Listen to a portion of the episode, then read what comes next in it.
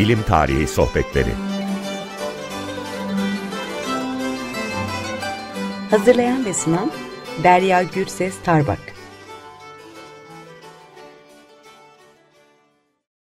Herkese merhaba.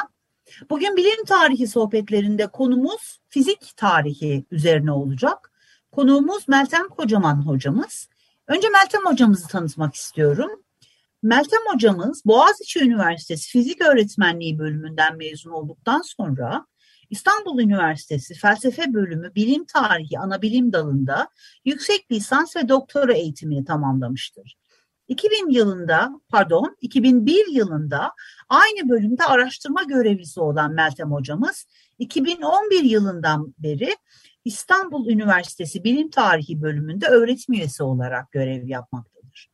Modernleşme dönemi Osmanlı İmparatorluğu ve erken Cumhuriyet döneminde bilim ve teknolojinin tarihi konularında özellikle de fizik ve mühendislik tarihi hakkında yayınları bulunmaktadır.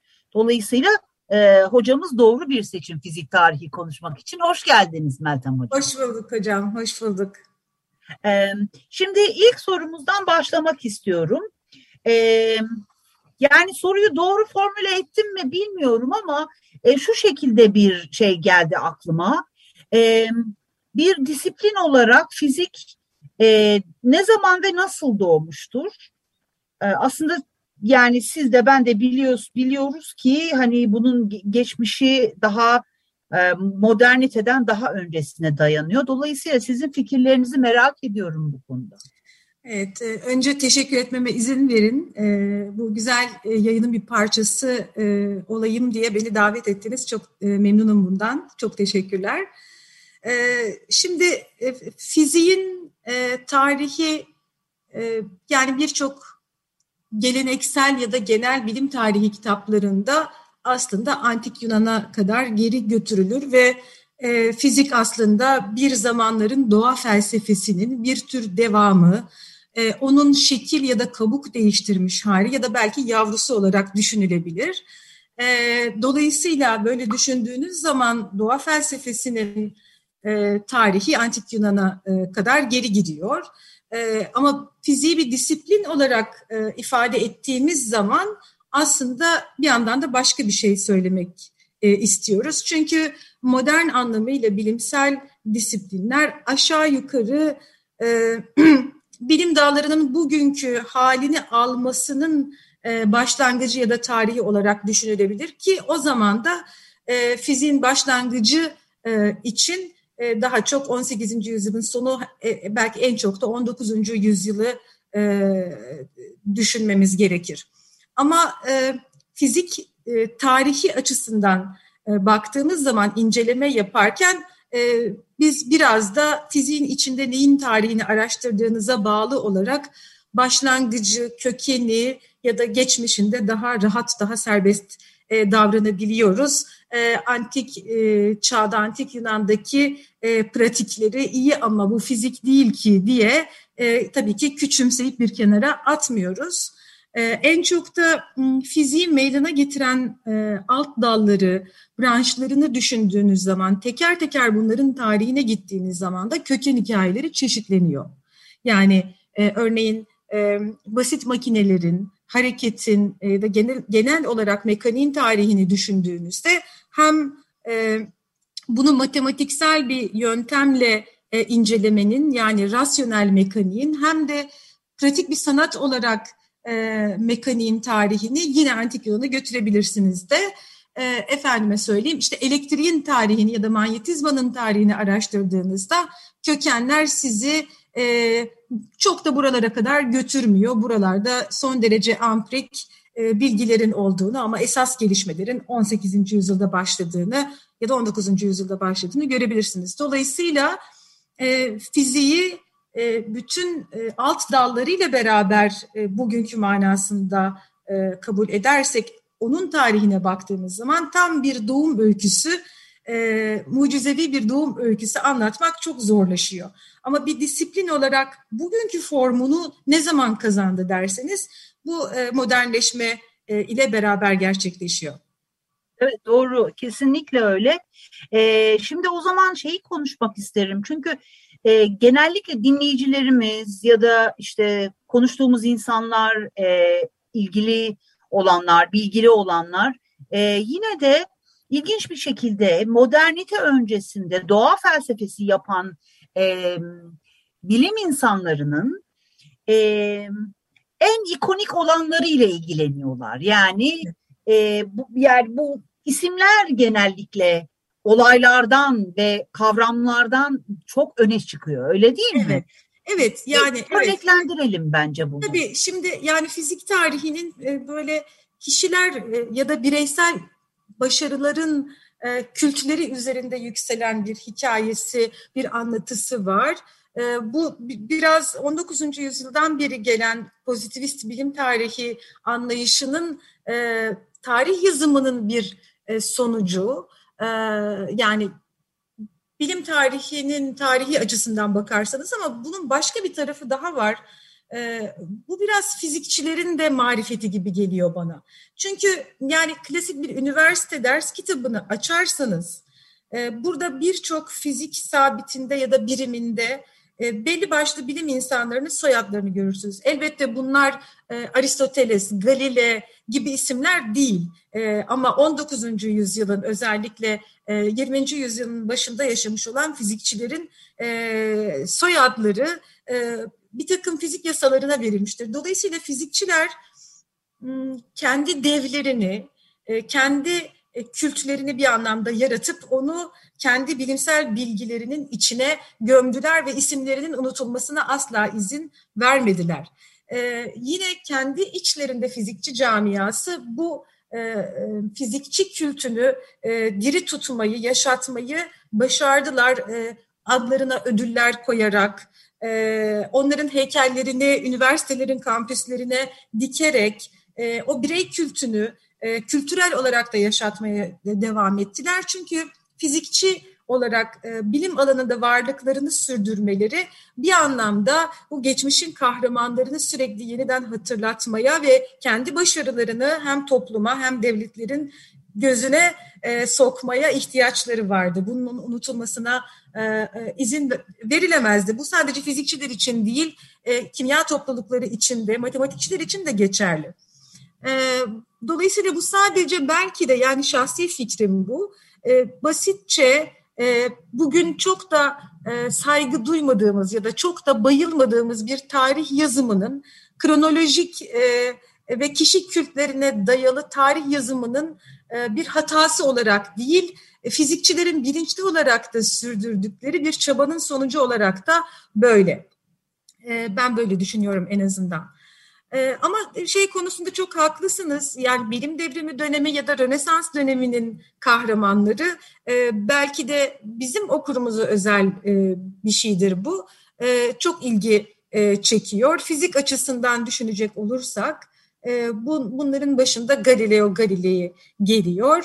E, tarih yazımı açısından da birçok fizik tarihi çalışmasında modern fiziğin e, kurucu babalarından biri olarak e, kabul ediliyor Galile. E, dolayısıyla başta bunu saymak lazım. Ama yani bana soracak olursanız yani az önce fiziğin tarihi nerelere kadar götürülebilir sorusunu da e, kapsayacak şekilde düşünürsek e, başka e, ikonları da var. E, fiziğin e, ya da genel olarak doğa felsefesinin ya da mekaniğin bunlardan bir tanesi Arşimet.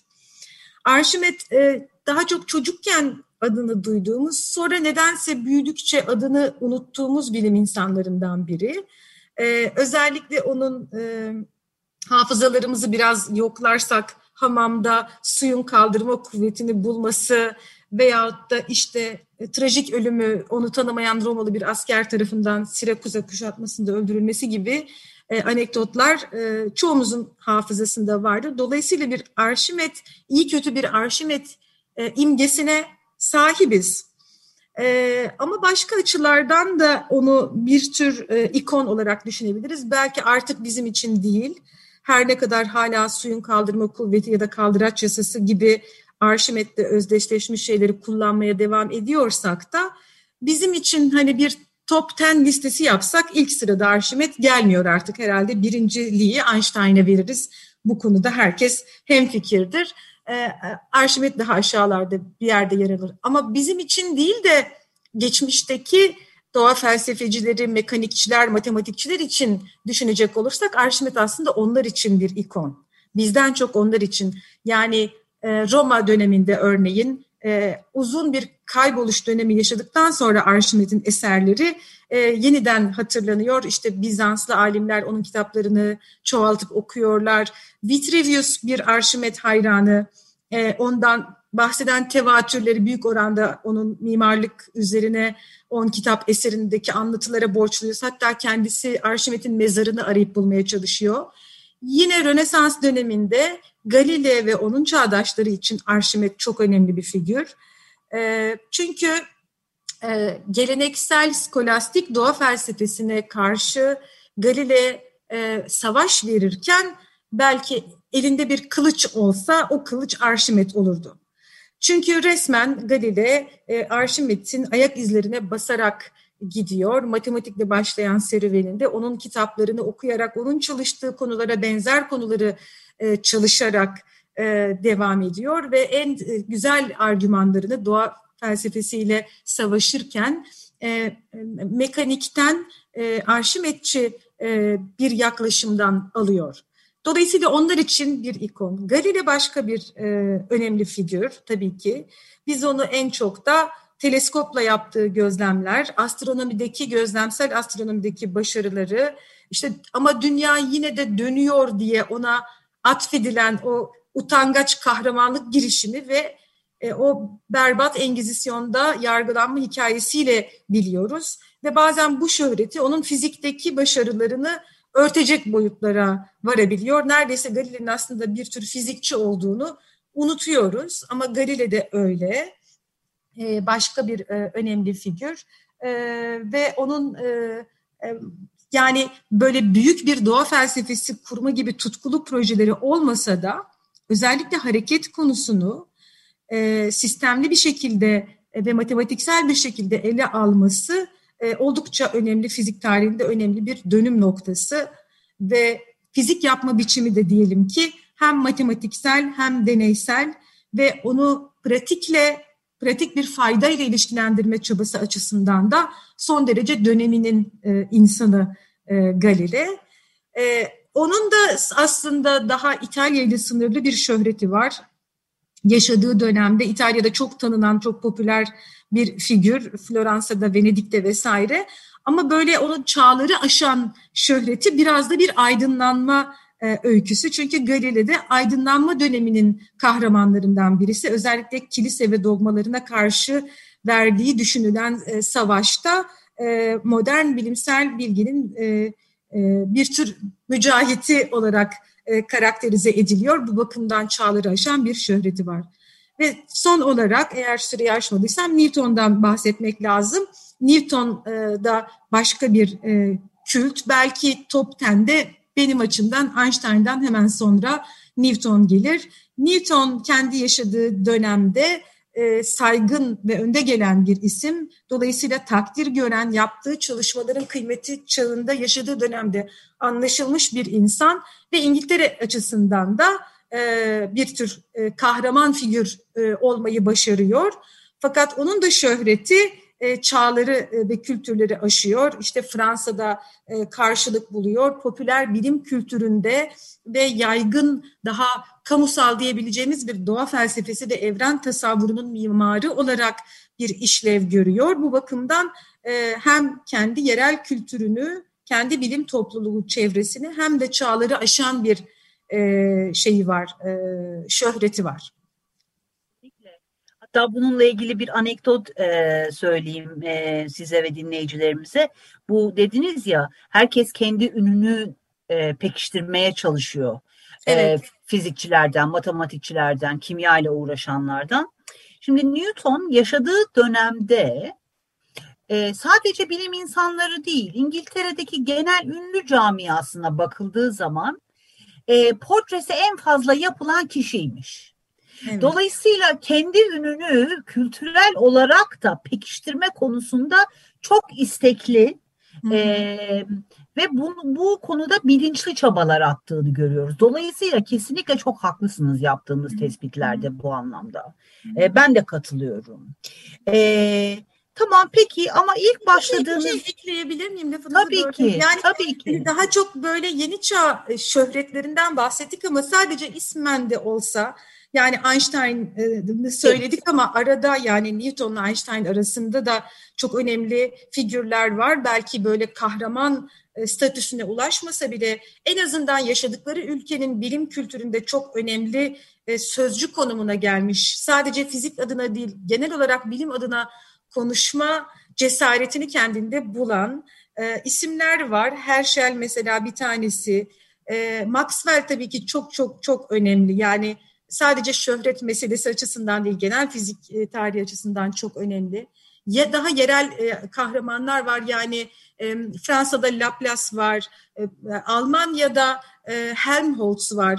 Helmholtz'un 19. yüzyılın ikinci yarısında saygınlığı o boyut öyle boyutlara ulaşmış ki yani Reich'tan sonra gelen en önemli kişilerden biri olarak görülüyor. Sadece fizikte e, değil yani bilimin temsilcisi e, statüsüne yükselmiş ve bunlar dönemin en önemli e, konuları hakkında da sadece fizik hakkında değil mesela Darwin'in evrim teorisi hakkında da e, görüş bildiren insanlar e, konumuna ulaşmışlar. Hem İngiltere'de e, işte Weyl gibi kişiler, Thomson gibi kişiler e, sadece fizikte değil, fizik dışındaki problemleri de e, ele alma cüretini e, göstermiş insanlar.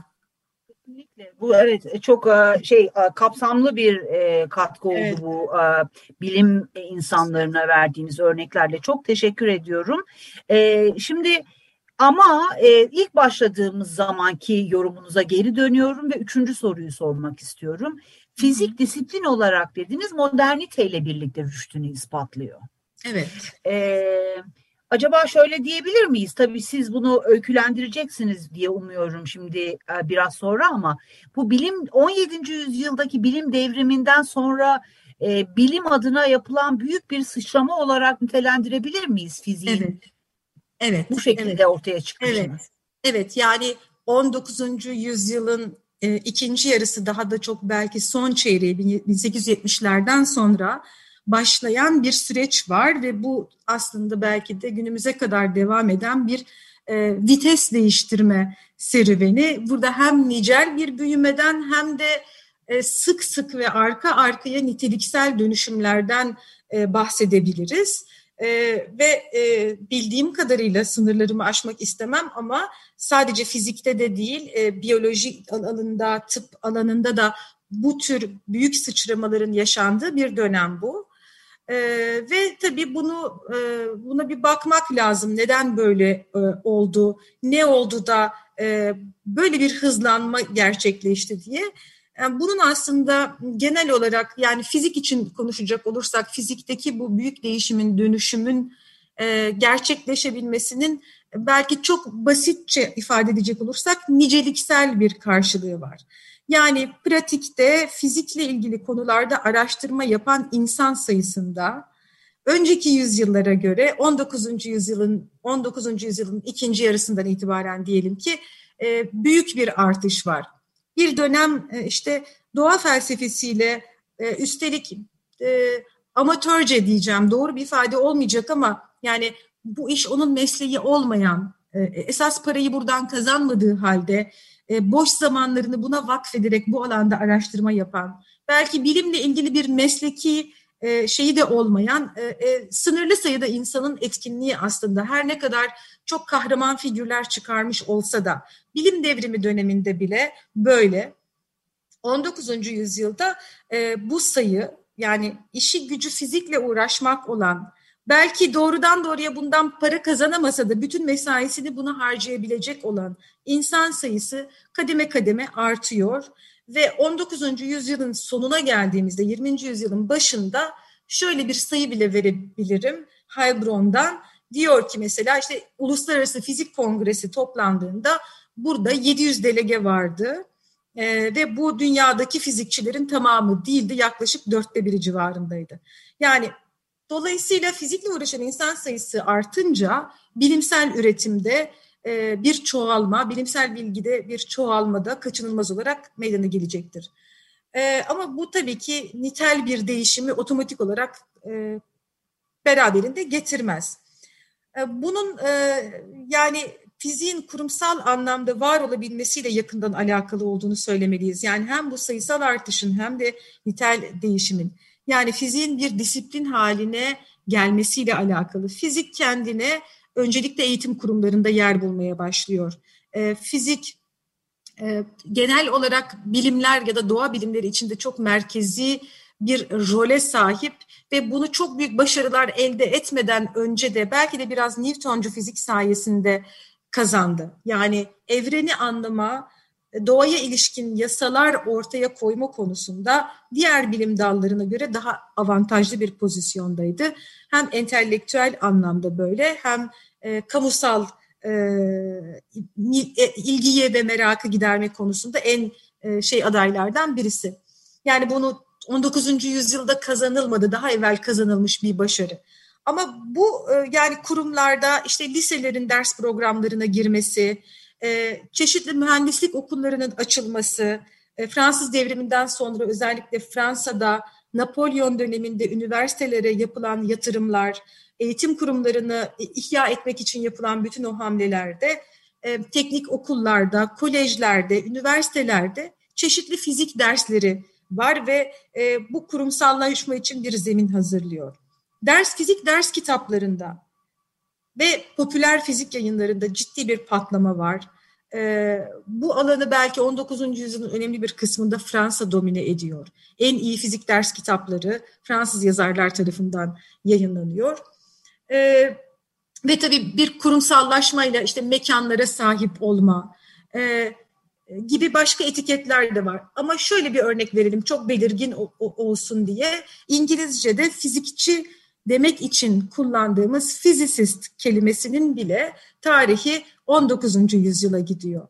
Burada birçok bilim dalı 19. yüzyılda çağdaş formunu almaya başlıyor ve bu e, bilim dallarını uygulayan kişiler için e, isimler örneğin biyoloji, biyolog, fizikçi, fizik gibi kelimeler e, hatta bilimin artık kazandığı o yeni statü için e, bilim insanı anlamına gelen scientist terimi de Weber tarafından 1840 yılında doğa felsefecisinin yerine kullanmak üzere türetiliyor. Bunlar bize bu kategoriler, bu etiketler aslında bilimde profesyonelleşmenin e, ve beraberinde uzmanlaşmanın bu çağa ait bir olgu olduğunu gösteriyor ve fizik de burada aslında en e, şey adaylardan birisi diyelim ki bilim dalları içinde. Evet, evet. evet.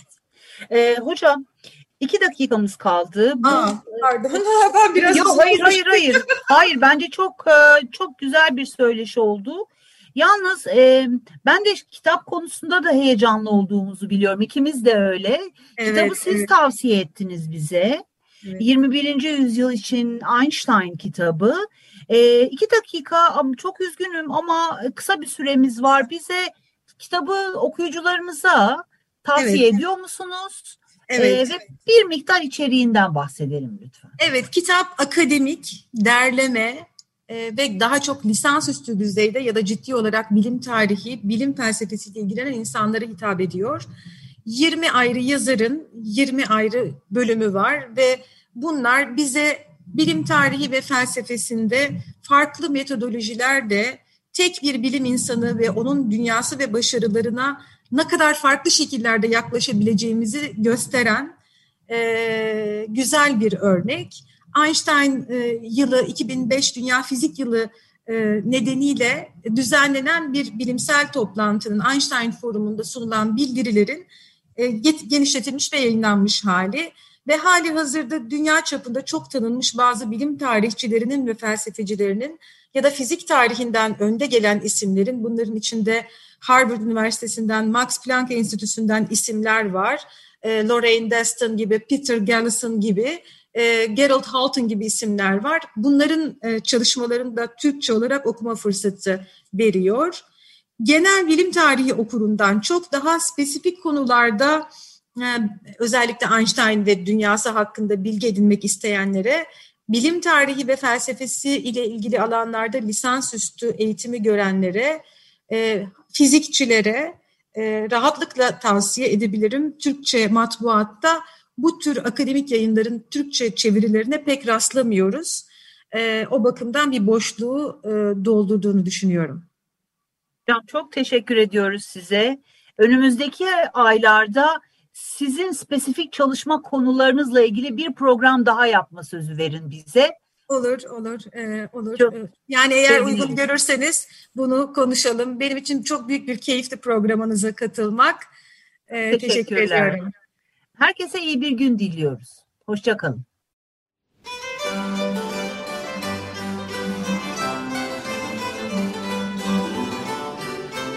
Bilim Tarihi Sohbetleri Hazırlayan ve sunan Derya Gürses Tarbak